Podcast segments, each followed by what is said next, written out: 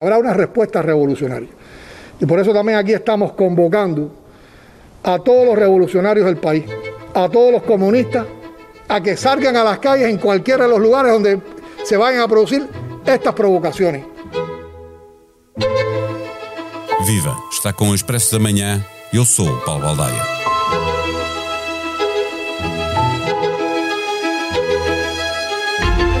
No tempo em que imperam as redes sociais, protestos em Cuba contra o regime comunista, de norte a sul do país, chegaram a todo o mundo em direto. Não havia como esconder, nem desvalorizar a vontade de um povo que clama por liberdade e por melhores condições de vida. A pandemia tem contribuído para agravar a economia cubana, já de si muito débil, incapaz de tirar da pobreza uma parte significativa da população. Há quase 30 anos que não se viam protestos com esta força e o regime percebeu o recado, de tal forma que o presidente que sucedeu aos irmãos Castro rapidamente pôs a polícia a reprimir os manifestantes e pediu aos seus apoiantes para saírem à rua em defesa do regime. É cedo para perceber se estamos no início de um caminho apoiado pelos exilados cubanos nos Estados Unidos, mas o mais provável é que a repressão vá crescer nos próximos dias para evitar o crescimento dos protestos.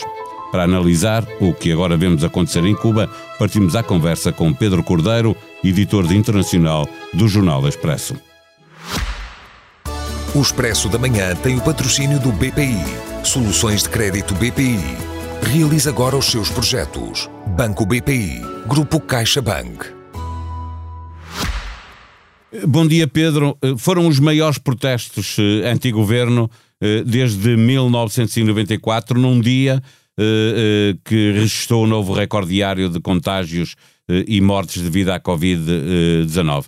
Há uma ligação entre as duas coisas? Ah, eu diria que sim, no sentido em que Paulo, na, em Cuba como no resto do mundo, eu creio que a pandemia se serviu em grande medida como acelerador de tendências.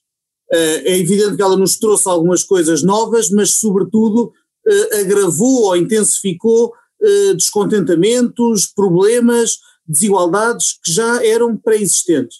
E no caso de Cuba, onde grande parte da população vive em condições económicas uh, lastimáveis e que, que provavelmente a, maioria de nós em Portugal não, não imagina, uh, a verdade é que a pandemia tornou ainda mais agudas para, muitas, para muitos cubanos as condições em que vivem e a injustiça em que vivem. E isso criou descontentamento e mobilizou um, suficientemente, um número suficiente de pessoas para nós termos assistido àquilo que vimos ontem. Ainda por cima, porque na era das redes sociais eh, eh, muita gente transmitiu as manifestações em direto, eh, não havia como escondê-las, como desvalorizá-las e percebeu-se que estava em todo o território, não é? Essa é, uma, essa é uma realidade que se aplica hoje a Cuba, que não se aplicava, por exemplo, quando nós ontem lemos várias vezes a, a, a, ideia verdadeira de que são os maiores protestos em Cuba desde o, o chamado Maleconazo, que foi quando, em 1994, muita gente veio para o Malecon, que é a avenida marginal de Havana, protestar. Ora, em 1994, ninguém em Cuba, ou praticamente ninguém, teria acesso à internet, eh, de certeza. Aliás, nem em Portugal, em 1994, havia muita gente com acesso à internet. Eh, e, portanto, a, a, a velocidade com que se consegue comunicar a, aquilo que está a acontecer, sem que o regime consiga abafá-lo, por um lado, e por outro lado também a facilidade que a net nos traz para mobilizar pessoas para um protesto, para uma ação cívica, para uma reivindicação, muda tudo. Eu lembro, por exemplo, já há 10 anos, quando se deram, num, num eixo completamente diferente, mas, mas com um paralelo que vais compreender, quando se deram os grandes protestos eh, nos países do, do, Médio Oriente e Norte da África, que ficaram conhecidos como Primavera Árabe, uh, num mundo, numas, num, em países onde a repressão é forte, onde vigoram ditaduras, foi possível mobilizar as pessoas clandestinamente, em alguns casos, através de redes sociais, através de Twitter, de WhatsApp, de, de Facebook, do que é que seja. As redes sociais, por um lado, trouxeram um meio de mobilização, de organização de protestos que antes não existia, ou que tinha que ser feito fisicamente e, portanto, com maior risco de ser apanhado, e, por outro lado, a divulgação de informação torna-se imparável e não há regime ditatorial, por mais, por mais duro que seja, que consiga eh, travar o fluxo de informação. Ele pode ser com certeza mais controlado na China ou na Coreia do Norte do que é numa democracia, mas ainda assim é de certeza uh, a informação de certeza que flui melhor hoje em qualquer, mesmo nas ditaduras mais uh, rígidas, do que há 20 ou 30 anos. Eh, nós é ainda, ainda não percebemos o papel que tiveram as redes sociais eh, eh, no todo, percebemos que elas ajudaram a espalhar este protesto um pouco por todo o país, por várias cidades de norte, de norte a sul. O regime tremeu, já não são os irmãos Castro que estão no poder, mas o presidente, que é também o líder do Partido Comunista cubano, Miguel Díaz-Canel, veio logo a correr, pedir ajuda na rua eh, a ordem de combate está dada aos revolucionários às ruas, diz o Presidente. Eh, não, não estamos num tempo em que seja de esperar uma abertura do regime. Não, de maneira nenhuma. A mudança de, de, de, dos irmãos Castro para o, o Miguel Dias-Canel dá sobretudo uma necessidade, eu diria quase biológica, não é? Fidel Castro morreu, Raul Castro, eh, desejamos-lhe muita saúde, mas com certeza que, que já é uma pessoa com muita idade, e, portanto, houve a necessidade de uma transição uh, geracional.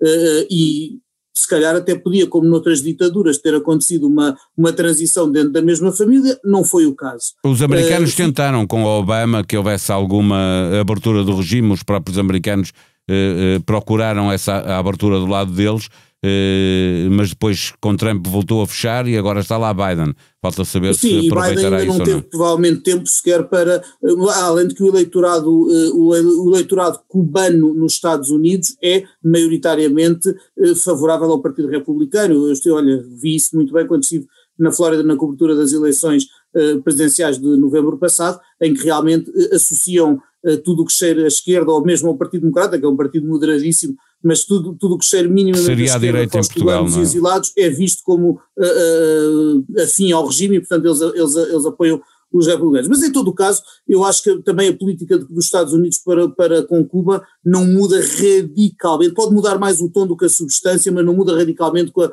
com a, consoante quem está no, no poder. O que acontece é que em Cuba também não tem havido um interlocutor capaz de uh, aceitar os gestos de abertura que possam vir do lado dos Estados Unidos. Eh, Miguel Dias-Canel pode ser alguém com uma, com uma diferença geracional clara, pode ser alguém que em certas questões de costumes, por exemplo, eu lembro que em relação aos direitos dos homossexuais houve uma mudança porque o, o regime cubano, como aliás é, é apanágio de muitos regimes comunistas, era extremamente conservador do ponto de vista social e dos costumes, e Miguel Dias-Canel aí uh, foi uma, vá lá, uma, algum oxigênio em relação a, certas, a certa repressão das questões sociais, e de costumes, mas politicamente não há desejo nenhum, nem intuito nenhum de abrir, não há nem, intuito nenhum de democratizar o regime. Uh, agora, há é, dentro do que é o imobilismo de um regime ditatorial que se perpetua, há mudanças e houve mudanças nos últimos anos. Economicamente houve mudanças. Com Raul Castro foram introduzidas certas formas, uh, vá lá, iniciais, incipientes, de propriedade privada e cooperativa face ao que era antes a propriedade exclusiva estatal, por, por uma questão de necessidade mais do que por convicção. Foram, obviamente, uh, houve, houve, há a internet que, como já dizíamos antes, permite uma comunicação muito mais uh, rápida. Uh, por outro lado, o próprio Miguel Dias-Canel não ser da família Castro marca uma ruptura simbólica importante, porque já não é alguém daquela, da, da, da, da velha guarda, é alguém que já nasceu depois da, da, dos, dos, combates e, das, e dos conflitos da, do, do, que foi a Revolução Cubana no, em meados do século XX, e isso tudo, eh, tudo isso muda, e o próprio mundo em que se move Miguel Dias-Canel, em que se move o seu regime, é diferente do mundo em que se, moviam, eh, em que se movia Fidel Castro, com certeza. Agora, não há intuito nenhum, do ponto de vista do regime cubano, não há nenhuma vontade de, não há nenhuma, nenhuma vontade de, de democratizar. Aliás, nós olhamos para ontem, o que é que há? Há repressão policial imediata ordenada certamente pelo governo. E, e confrontos entre críticos e, e defensores do governo, não é? Eh, porque aquilo, ah, responderam ao apelo do presidente e vieram para a rua apoiantes do, do Partido Comunista Ora bem, é, é, é uma coisa muito típica destes regimes, uh, da, da, de regimes de, de, destes regimes tropicais, digamos assim, estes regimes caribenhos, é muito a Venezuela, a Nicarágua, a Cuba, é muito comum destes regimes autoritários da América Latina haver um apelo populista imediatamente. Além de se mandar a polícia e o exército reprimir os manifestantes, tenta-se apelar ao povo a dizer: meu Deus, vem cá estes, isto são de certeza tipos mandados por Washington ou pelos capitalistas que vêm destruir o paraíso da nossa ilha, saiam para a rua e defendam-me, venham comigo, defender a, a, o nosso, a nossa grande pátria contra os, os, o ataque capitalista fascista, quase uma coisa assim, não é? Caricaturando. E isto é muito típico, porque o regime cubano também tem um lado populista evidente, que é partilhado pela Nicarágua, que é partilhado pela, pela Venezuela, por exemplo, que são, são dois regimes muito próximos daquele. Mesmo com o apoio de, de, de, dos exilados cubanos eh, eh, nos Estados Unidos, é de esperar eh, que isto continue ou, eh, eh, se a repressão for forte, eh, temos aqui um sinal, mas que vai morrer rapidamente.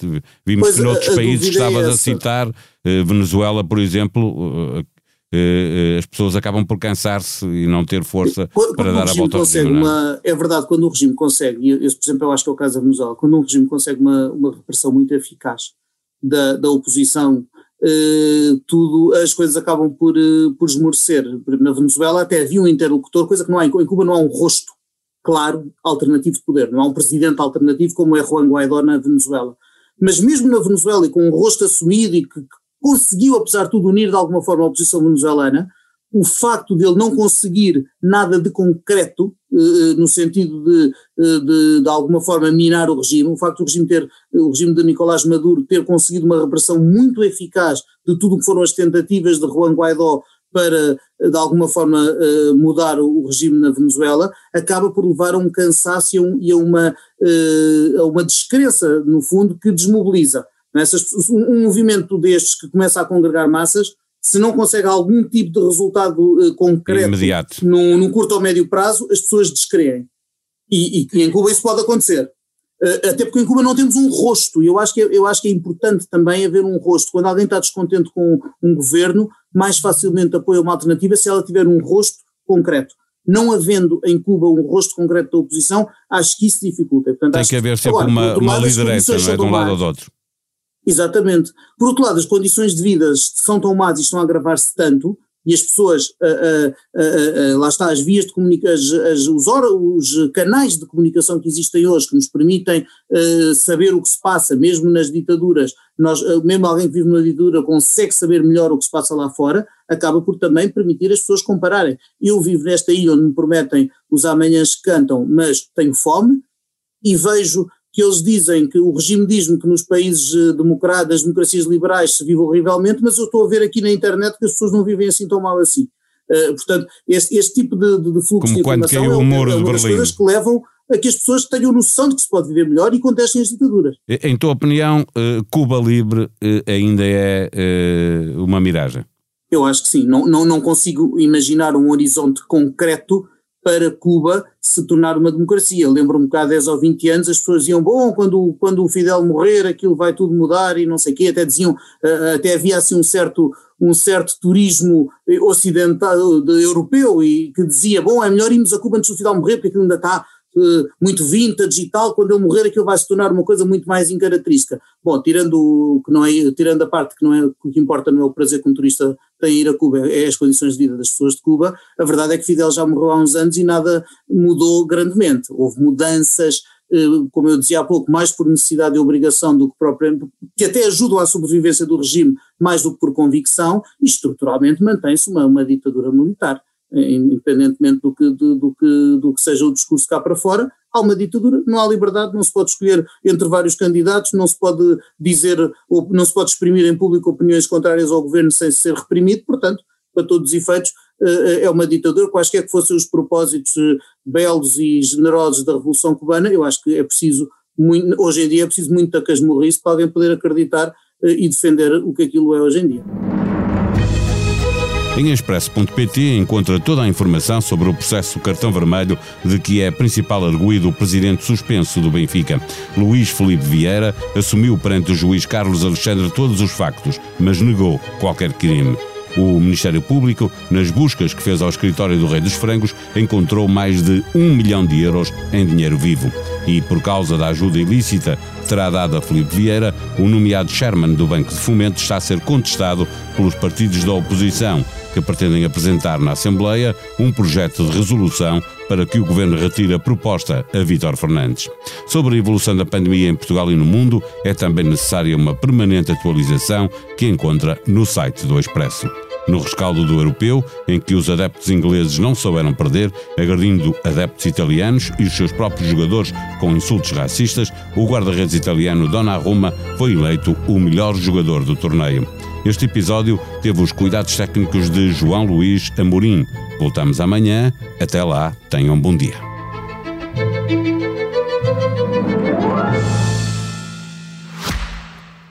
O Expresso da Manhã tem o patrocínio do BPI. Soluções de crédito BPI.